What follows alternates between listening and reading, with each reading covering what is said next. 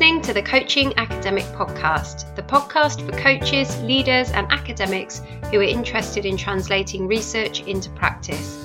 Each episode, I discuss a brand new piece of cutting edge research and translate the findings with suggestions of how you can incorporate the research into your practice. I'm your host, Dr. Rebecca J. Jones. Now, on with today's show.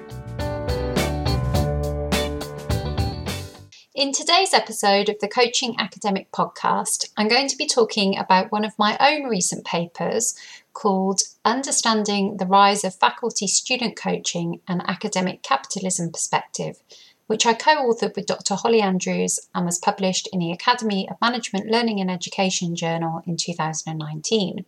I'll put a link to the paper in the show notes. So, in this paper, Holly and I discuss the rise in the use of faculty student coaching in higher education, and in particular, focus on why this rise could potentially be problematic. One particular angle that we explore in the paper is that there are some important factors that should be considered around the coaching relationship when considering faculty student coaching. In the podcast today, I'm going to focus on this aspect of the paper However, I will highlight how the arguments that we raise could also be considered in the context of the coaching relationship for leaders using a coaching style of leadership. In the context of higher education, the benefit to a student of working with a coach is that the coach becomes a connection point, which can reduce possible effects of student alienation, particularly in large classes. Coaching in higher education involves helping students interpret their unique reactions to taught content and provides personalised guidance, with a key strength in coaching being the unique relationship between coach and coachee, or in a management education context, faculty and student.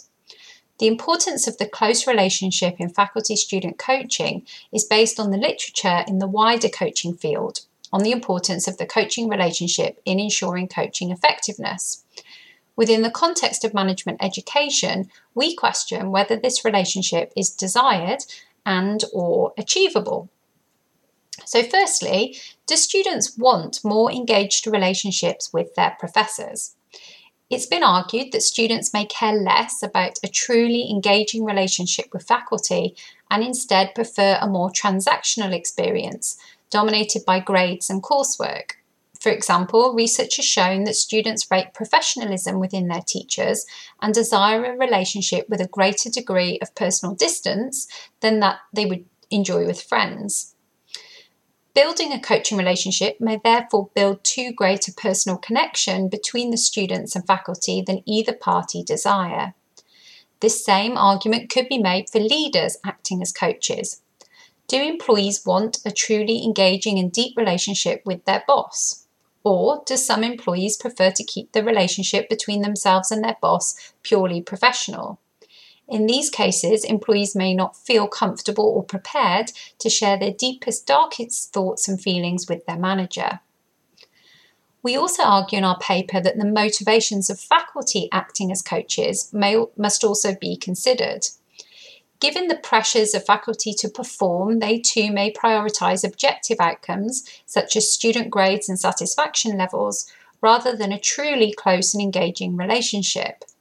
This argument applies equally to leaders who may be under pressure to produce results, which means that even if senior management are encouraging a coaching style of leadership within the organisation, the focus on performance may mean that leaders are not afforded the time necessary to effectively engage in a coaching leadership style and build in the necessary coaching relationship with members of their team. Secondly, role conflict is an important ethical consideration in coaching.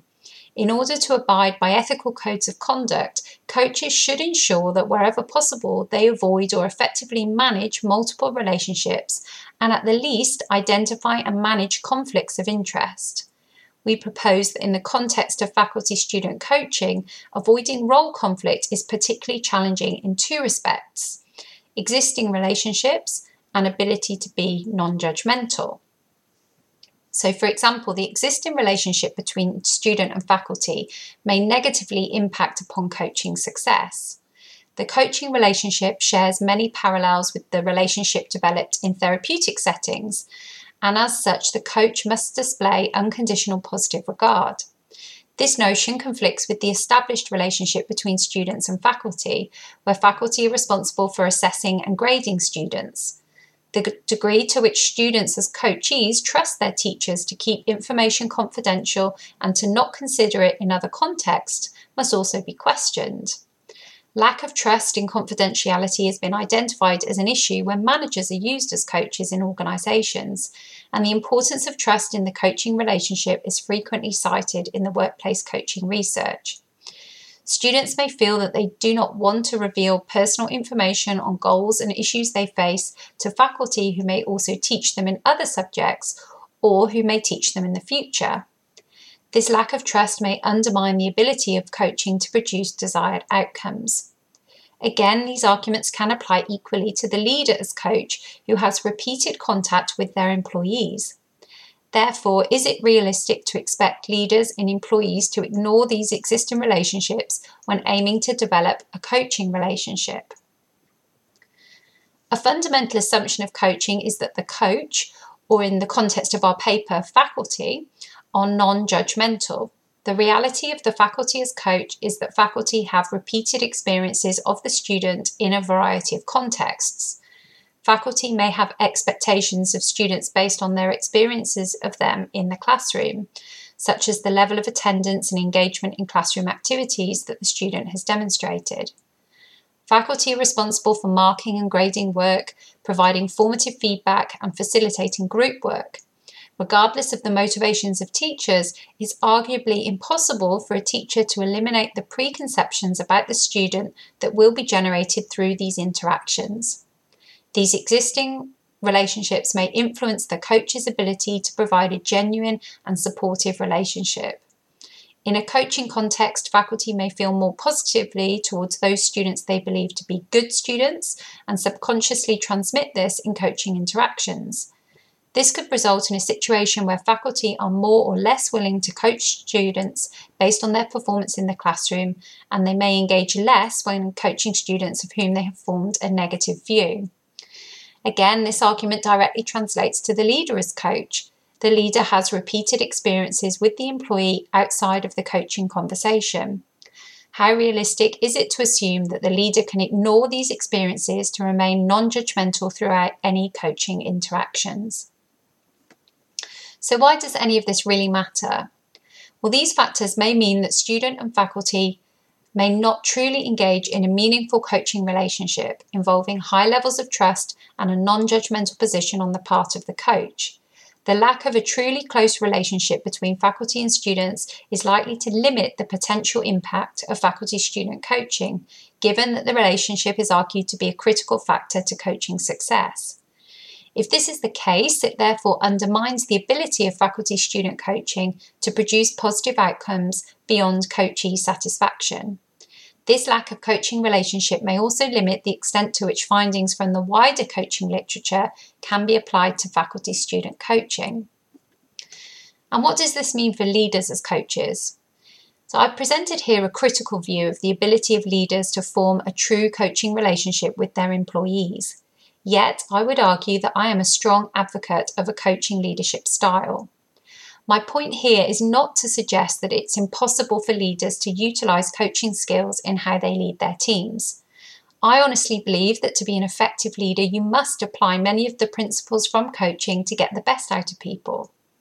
However, my point is to emphasize that we cannot automatically translate findings from research on coaching when coaching is provided by an independent practitioner to a context when the leader is the coach. Leaders as coaches operate in a very different context to the independent coach, and this context cannot be ignored. The leader as coach has many opportunities afforded to them that the independent coach doesn't have, such as repeated exposure to the coachee, ability to observe behaviour, and opportunities to create a climate for change. However, there are also some unique challenges that the leader as coach faces, some of which I've discussed today, that I suggest it's important that we are conscious of and reflect on in our daily practice. So that concludes today's episode of the Coaching Academic podcast. Just to remind you, in today's episode, I was discussing Understanding the Rise of Faculty Student Coaching and Academic Capitalism Perspective, which I co authored with Dr. Holly Andrews and was published in the Academy of Management, Learning and Education in 2019. As always, I'll include a link to the paper in the show notes. Before I go, I just wanted to mention that if you like the podcast, you may like a new book that I'm working on, which is based on the idea of translating research into practice for coaches and leaders interested in a coaching style of leadership. The book isn't ready yet. However, if you would like to sign up to receive an email notification for when the book is available, then please email me at the.coaching.academic at gmail.com. That's the.coaching.academic at gmail.com. Thanks for listening. I'll see you again soon.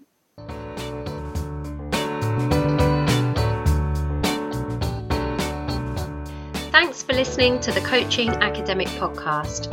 If you're interested in reading my research, sponsoring the show, or in hiring me as a researcher, coach, or speaker, check out my website www.rebeccajjones.co.uk. If you like the show, don't forget to leave a review in iTunes and subscribe so you never miss an episode. If you have a question you'd like me to answer in a future show, then please get in touch via my website. Finally, you can connect with me on Twitter at coach underscore research. Thanks for listening.